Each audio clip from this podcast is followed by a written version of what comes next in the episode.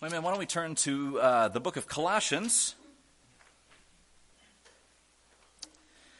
Uh, last week, uh, we considered the, the beauty of the Lord as an attribute of God. Beauty was defined as having everything desirable or beautiful, that there is nothing lacking from God and that everything that God does is appealing or attractive. All that God's, or excuse me, all of God's attributes are perfectly united together, which makes him altogether beautiful. This week I am not planning on continuing with the attributes of God, but wanted to highlight more of God's beauty. Uh, particularly, what evidence is there of God's beauty? What has God done to show his beauty to mankind? What thing can we point to in proving that God is not lacking in anything, but has and does all things desirable? God does not have to show us his beauty, he's not obligated. But he did manifest his beauty in the gospel and particularly in the Son of God, in Jesus Christ Himself. There are a lot of things that God has done that highlights His beauty. Again, we can look at creation, we can look all around us and see the glory of God and see how beautiful God's handiwork is. You know, once once we enter into eternity, we can also see the beauty of heaven and see God's wonderful creation in heaven, the, the, the new earth, the new heavens, and marvel at the beauty of God. But again, what is the centerpiece? The centerpiece is not how beautiful heaven is, but how beautiful the Son is. How beautiful God is. God is the centerpiece, the light in heaven. The gospel is the revelation of his beauty. Jesus is the image of the invisible God and in him is the fullness of deity dwelling in bodily form. So if Jesus is the image of God, therefore Jesus is the image of beauty. If we see Jesus, we see God's beauty. God demonstrated his beauty by sending his Son into this sin twisted world to redeem us ugly creatures. I mentioned last week in Psalm 149 4, it says, For the Lord takes pleasure in his people. It says, He will beautify the afflicted ones with salvation, which means that at one point we were not beautiful, right? But God takes us creatures fallen and twisted into sin, marred by sin, marred by greed and evil. And what does He do? He beautifies us with His salvation. So there are various aspects of the gospel that we could examine to highlight God's beauty, but I would like us to consider here in Colossians uh, chapter 2. So why don't we uh, read uh, Colossians ta- uh, chapter 2, uh, starting in verse 8. See to it that no one takes you captive through philosophy and empty deception, according to the tradition of men, according to the elementary principles of the world, rather than according to Christ. For in him all the fullness of deity dwells in bodily form. And in him you have been made complete, and he is the head over all rule and authority. And in him you were also circumcised, with a circumcision made without hands, in the removal of the body of the flesh by the circumcision of Christ. Having been buried with him in baptism, in which you were also raised up with him through faith in the working of God, who raised him from the dead. When you were dead, in your transgressions and the uncircumcision of your flesh, he made you alive together with him, having forgiven us all our transgressions, having canceled out the certificate of debt, consisting of decrees against us, which was hostile to us. And he has taken it out of the way, having nailed it to the cross. When he had disarmed the rulers and authorities, he made a public display of them, having triumphed over them through him. And particularly this morning, I would like to focus in on, on verse 14 here. Having canceled out the certificate of debt consisting of decrees against us, which was hostile to us, and has taken it out of the way, having nailed it to the cross. So I think what's, what's important is first, kind of one of the actually central pieces here uh, to understand is what is this certificate uh, of debt? What is Paul saying here when he's saying, mentioning this certificate? Well, again, a certificate of debt is, you know, a lot of us, especially adults, we, we understand what a promissory note is. Uh, it's a note of indebtedness. It means it's a note saying that you owe somebody something. In Paul's time, the idea was that it is something written in your hand and thus obligating you to fulfill. So, meaning that if I'm going to borrow money from you, I would actually handwrite it out and I would hand it to you. And so you had a handwritten note from me saying that I will pay you back. So, thus, me writing it in my own hands, I am obligating myself and I am placing myself in indebtedness to this person. And again, as, as adults, we understand this through promissory notes. Again, my history in, in banking, you know, if somebody were to, to get a loan uh, to, to go and to buy a house or to buy a car, what do you do? Well, thankfully, we don't have to write it out by hand anymore. Uh, uh, it, it's all electronic now. But what do you do, though? What's required? It requires a signature, right? The stamp from you saying, I agree to these terms. I agree to the, this term of repayment that I am going to repay this. And, and here I am signing my name to this, agreeing to this. So, this is what a, a certificate of debt is. So we, we kind of understand financially what that means.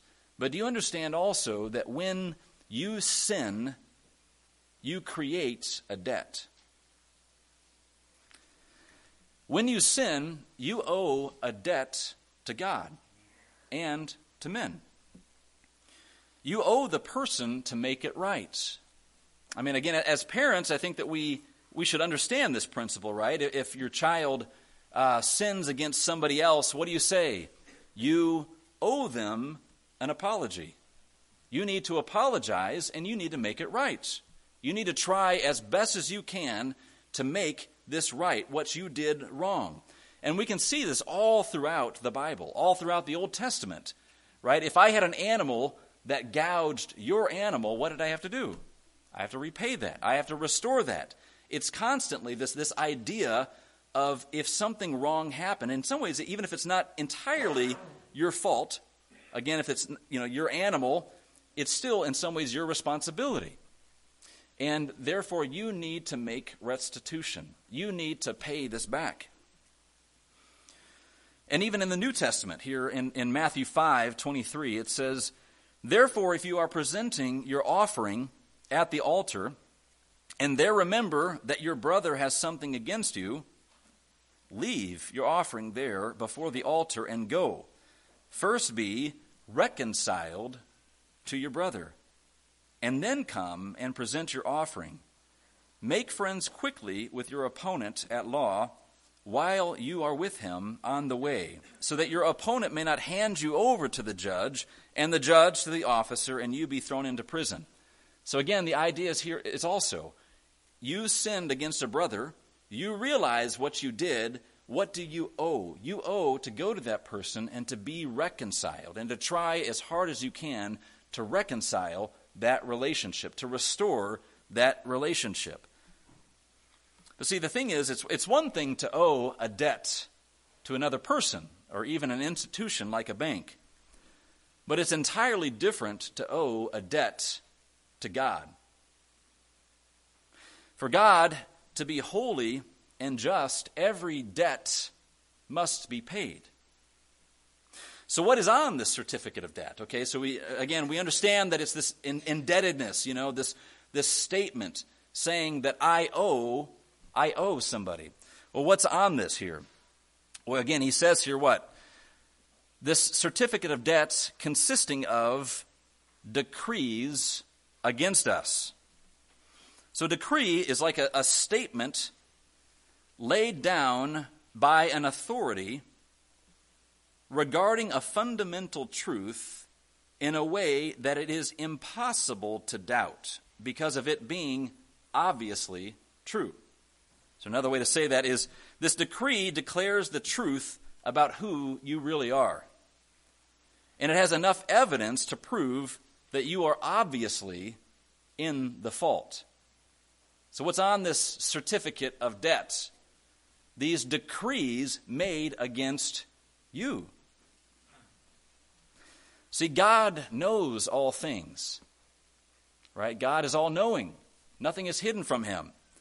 God remembers all things, God is not forgetful. All things are stored up for God. God knows every single thing. All hearts will be laid bare before Him. And that is a troubling thought.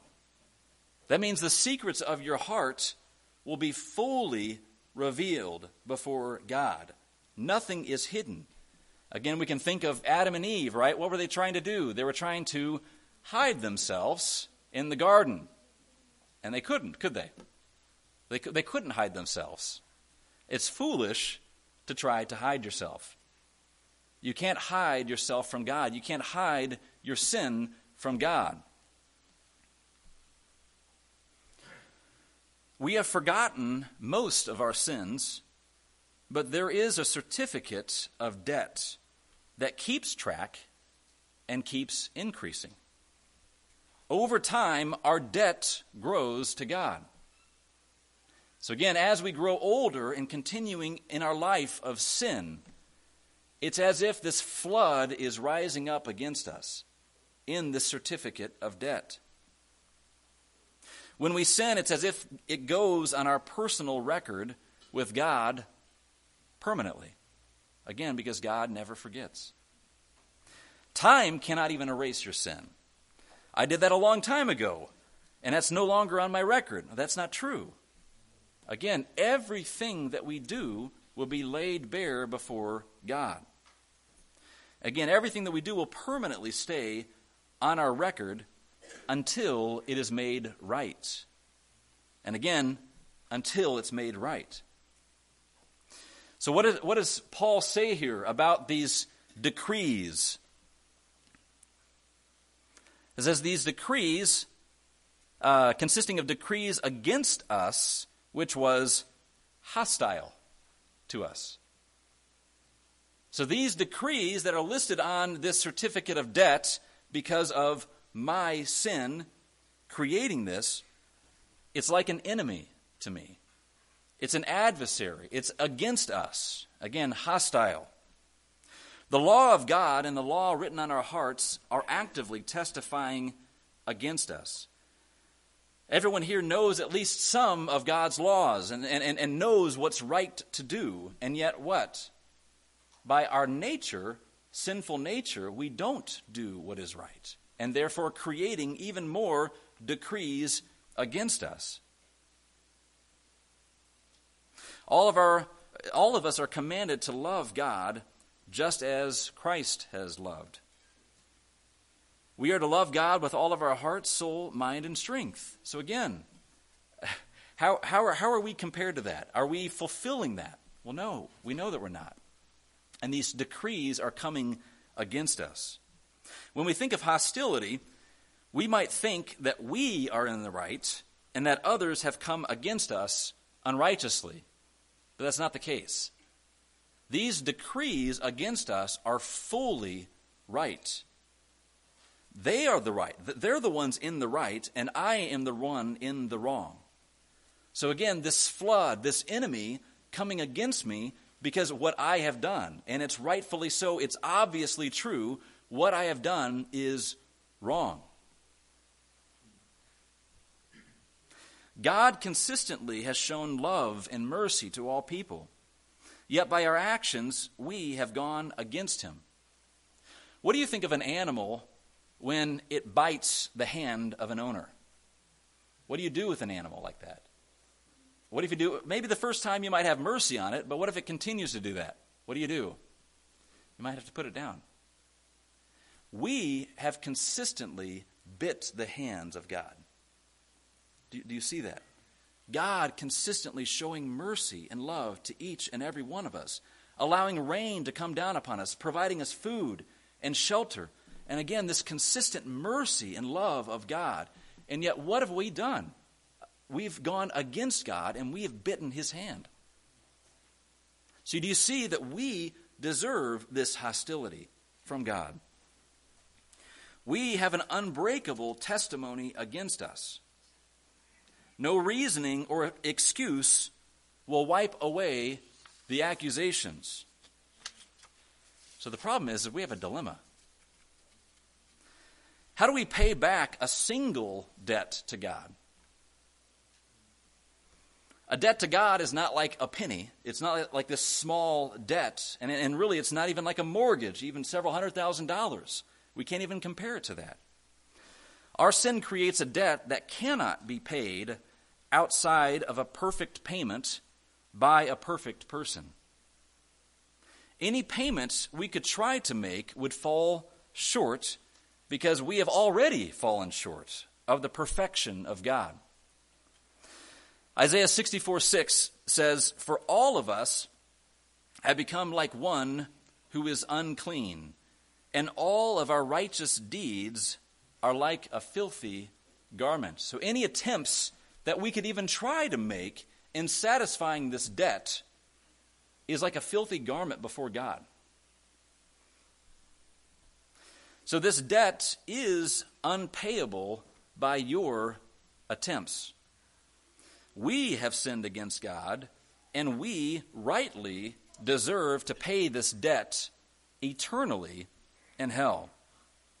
There is no actually satisfaction, or there's actually no satisfying this debt, even after ages in hell, because the debt is against an infinitely righteous God. So, why is, he- why is hell eternal? Why is hell continuing? Hell never ceases. Why? Because it's sin against an infinite God. So there's no actually paying back of sin in hell.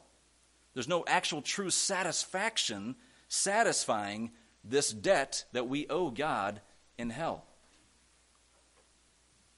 Have we no hope? Yes, there is hope. Hallelujah. What a Savior. What? What does it say here? Having what? Having canceled. Jesus canceled this infinite debt. This word cancel means to completely wipe out or to obliterate, writing on a material. That's how, that's how it was used. Uh, in Acts uh, 3.19, it says, Therefore repent and return, so that your sins may be wiped away, canceled, in order that times of refreshing may come from the presence of the Lord. In Revelation 3 5, it says, He who overcomes will thus be clothed in white garments, and I will not erase his name from the book of life. I will not cancel his name. I will not wipe out his name from the book of life. And I will confess his name before my Father and before his angels. See, ancient writers, they would use like animal skins, you know, for, for paper and their, their ink did not have like any type of acid on it, and so it actually wouldn't really like stick to the paper. And so they could actually take a sponge and wipe off the ink. And that's what like this word is here. It's like wiping it clean, uh, er, erasing it, canceling it out. Jesus has canceled or wiped away the entire certificate of debt not just one sin or even just a partial payment. Again, how can, again, we have to think about this. The, the perfection of Jesus' sacrifice. it's, it's not that Jesus' sacrifice was just perfect enough to satisfy one debt, but his sacrifice was perfect enough to satisfy all my debt, all of my sins. And not just my sins, but who else? All the sins of all believers. Like, what, what a payment. Like, how, how can we weigh out this payment that Christ made on our behalf? Again, it's an infinite payment from an infinite God in, in the Son. One of the last words of Jesus was, It is finished, right? What is that word? To Tetelestai. And what does that mean? Paid in full. Again, almost like using this banking language here on the cross, and it seems kind of strange in some ways. Why would Jesus say, like, go up there and say, paid in full? Well, he finished it off. It is finished. It is completely paid in full, not paid in part.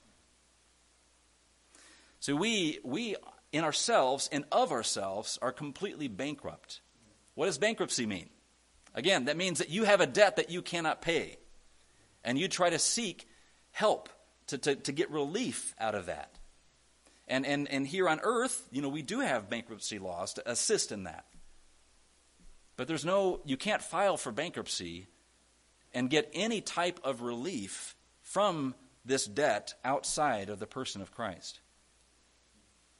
We are unable to pay this debt on our own.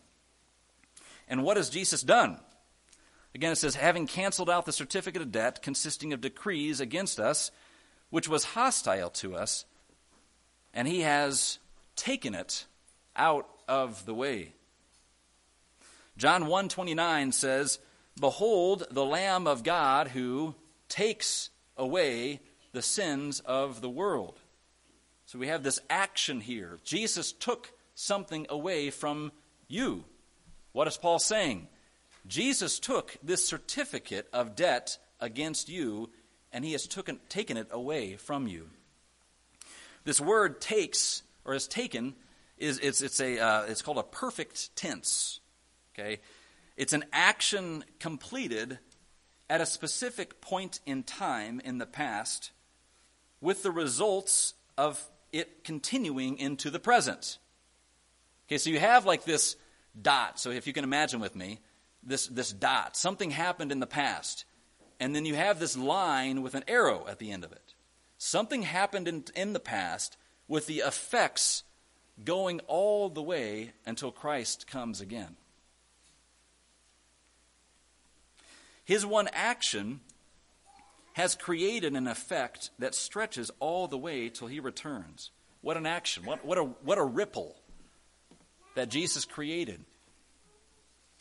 Well, again, we have to think about how. How did he do this? Well, what does it say? What does Paul say here?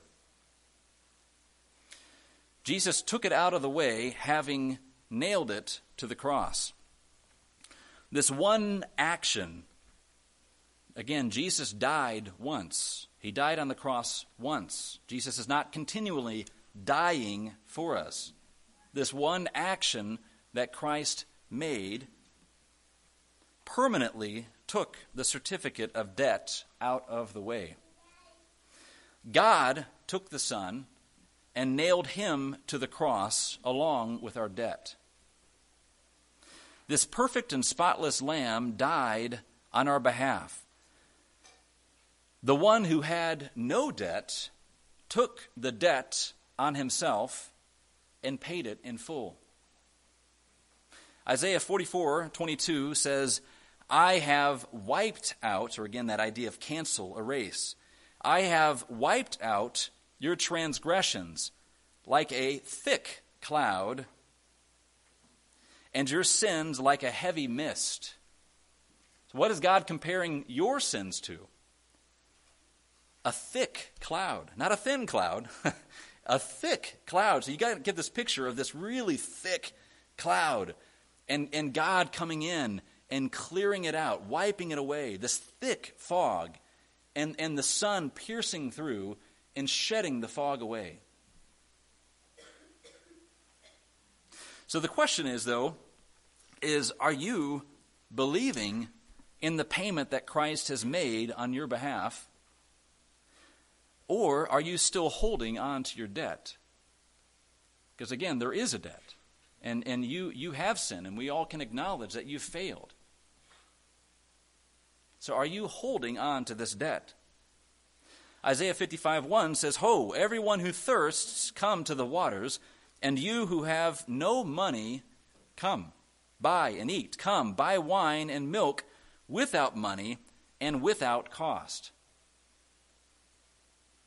If you're still holding on to this debt of yours, come, forsake your sins. Jesus says you need to repent. You need to forsake your sins. You need to turn away from your sins and live a life of repentance. And believe, place your faith upon Him. Believing on this payment that Christ has made on your behalf. And again, what does He say? Come without money. I will pay this for you. Again, if you try to go and, and try to, you know, Christ paying 99 and I'm paying 1, that's filthy before God. Again, all of our acts are like, like filthy rags before God. You cannot even pay a fraction of this debt. It has to be all or nothing. It has to be all on Christ. God is beautiful. And He has proved that by offering you salvation through the sacrifice of His Son. And don't reject that. For the believer, do you understand that your debt has been paid? There is nothing left. Take all the sins that you have committed, knowingly and unknowingly. Take all the sins that you will commit in the future. And again, let, let us imagine these sins being written on this whiteboard. If we, if we could have a whiteboard here that, that could fit all of the decrees against you, all of your sins, and this debt, labeling here, what do you owe God? If we could have this whiteboard up here, what happened? Christ came and did what? He erased it. So we kind of have that idea with these whiteboards. You can kind of erase it. It's not perfect because sometimes it still leaves little marks, but not with, not with Christ. Christ completely wipes and erases it Isaiah 43 25 says, I, even I, am the one who wipes out your transgressions for my own sake, and I will not remember your sins. So again, when Christ comes and when he takes your sins and he wipes them out, what does he say? I'm not going to remember them. So again, there's not going to be these little fractions or a little piece left over, a little left of your debt left over for you yet to pay. No. He says, I will wipe away all your transgressions. I have taken away the full certificate of debt, consisting of all of these decrees against you. I have taken it away. And what makes this special is that it comes with authority, right? If I told your bank that your loan was canceled, that would really mean nothing because I don't have that authority. However, if they declared that it has been canceled, you would be set free from that debt. So, what does that verse say? I, even I, am the one who wipes out your transgressions. So, the one whom we have sinned against, the one whom we owe this infinite debt, is the one who says, I will wipe away all your transgressions. So again, it comes with authority, with finality. It's done, it's finished, it's paid. When, not if, Satan comes and accuses you of sin, you can point to the certificate of debt with a stamp saying, paid by the blood of Christ. So again, you're going to have these accusations, these, these accusations of sin against you, that you're a failure, that you've sinned in this way, and I think this was Spurgeon. I couldn't find the quote. But I, I think Spurgeon once said to embrace these accusations and say, you know, Satan, you're right. I am a failure. But praise the Lord, Jesus has paid all of my sins. So we have no sin debt left. We no longer, as Christians, if you have placed your faith in Christ and believe on Him, we have no debt left to pay. It is completely taken away. And it's not just simply that this debt has been taken away. What does he say in 2 Corinthians 5:21? He made him who knew no sin to be sin on our behalf so that we might become the righteousness of God in him. So not only do you have this whiteboard with Christ coming and erasing all of it, he's actually writing in righteousness. So that when God looks at you, what does he see? He's not going to see those sins. He's not going to see all of these decrees that are no longer hostile to you because Christ took care of that. And again, what does that verse say after that? When he had disarmed the rulers and authorities, Christ came and disarmed these decrees against you. He totally disarmed them. They no longer have weapons against you because Christ has erased, God, Christ has taken away this certificate of debt against you. Lastly, is do you live like Christ has died for you? Christ was nailed to the cross because of your sins. Don't consider sin to be trite or insignificant. The most insignificant sin would still require the perfect sacrifice of Christ. So, what, what could we think of as far as like this insignificant sin, a little lie or a little this or that? That, that little sin still requires and, and still creates an infinite debt. Okay, and, and, and so therefore requiring this infinite purchase from Christ, this payment from Christ. 1 Peter 2:24 says, "And he himself bore our sins in his body on the cross, so that we might die to sin and live to righteousness. For by his wounds you were healed." So again, Peter and actually kind of going back to the, to the Old Testament and kind of very similarities there in, in Isaiah. But what, what is he pointing to? By his wounds you were healed. And so he, he's drawing attention to you, saying, let's look at his wounds. What, what his wounds created here was our sin. Our sin created his wounds. By his wounds we are healed. Therefore, let us die to sin. We are dead to sin. As Paul says in Romans 6, our old self was crucified with him in order that our body of sin might be done away with, so that we would no longer be slaves to sin. For he who has died is freed from sin. Brothers, if, if you are a Christian, you are dead to sin. You no longer have to entertain sin. You are no longer slaves of sin. Again, Christ has come and set you free so that we can have freedom in Christ. And we need to think about this that sin is serious. We cannot think lightly of sin.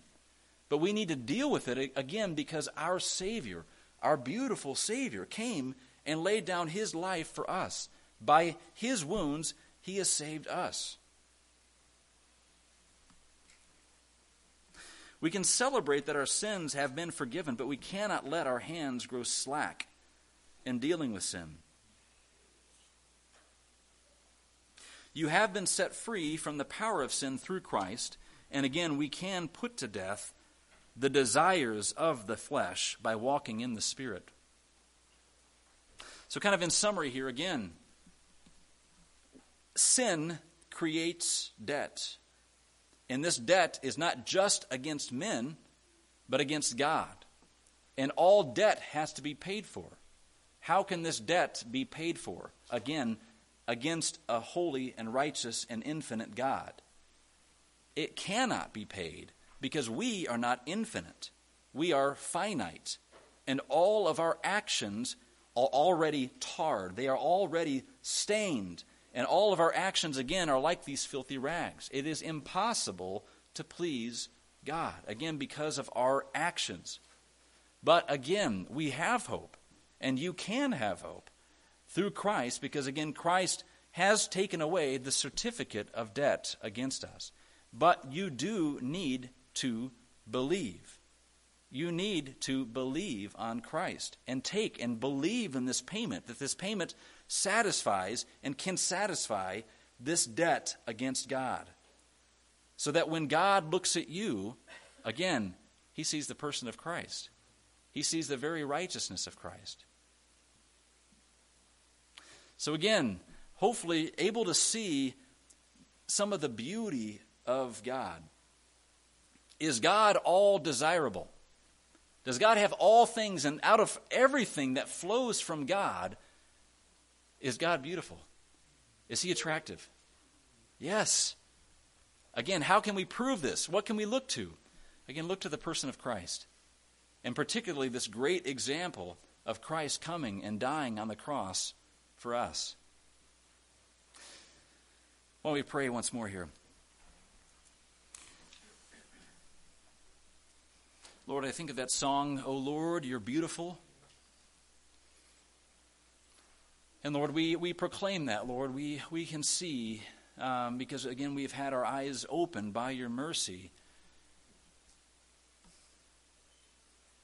Lord, thank you for, for coming. Thank you for sending your Son and for taking away this certificate, this promissory note, this, this debt that we have against you, again, against this infinite and holy God. Our hands were tied. And again, all of these enemies coming against us and, and having right accusations, and, and, and, and they would stand. But yet, you, out of your mercy, provided Christ and provided that, that He would be able to take away our sin, to be able to take away this debt that we owe you. Lord, we thank you for that. And again, I, Lord, I, I pray, I plead for those that are lost, that they would come and that they would uh, believe, repent, and forsake their sins. Forsake all attempts at trying to be righteous, really, in, in their own strength. And that they would see Christ and would forsake what they have and cling to Him. So, Lord, we, we pray for mercy. Again, Lord, we, we know that it's by your Spirit. So, Lord, we ask for that. Lord, pray for us as, as believers. Lord, help us to walk in the newness of life. Lord, help us to walk believing that our sins are forgiven. Help us not to be walking in this in, in, in these accusations which we don't have to live in. Because again, our sins are forgiven. They're paid in full. And we have a right relationship with you. So, Lord, pray that you would help us uh, as we go on, help us as we have our time of, of fellowship. Lord, that you would meet with us and encourage us. Amen.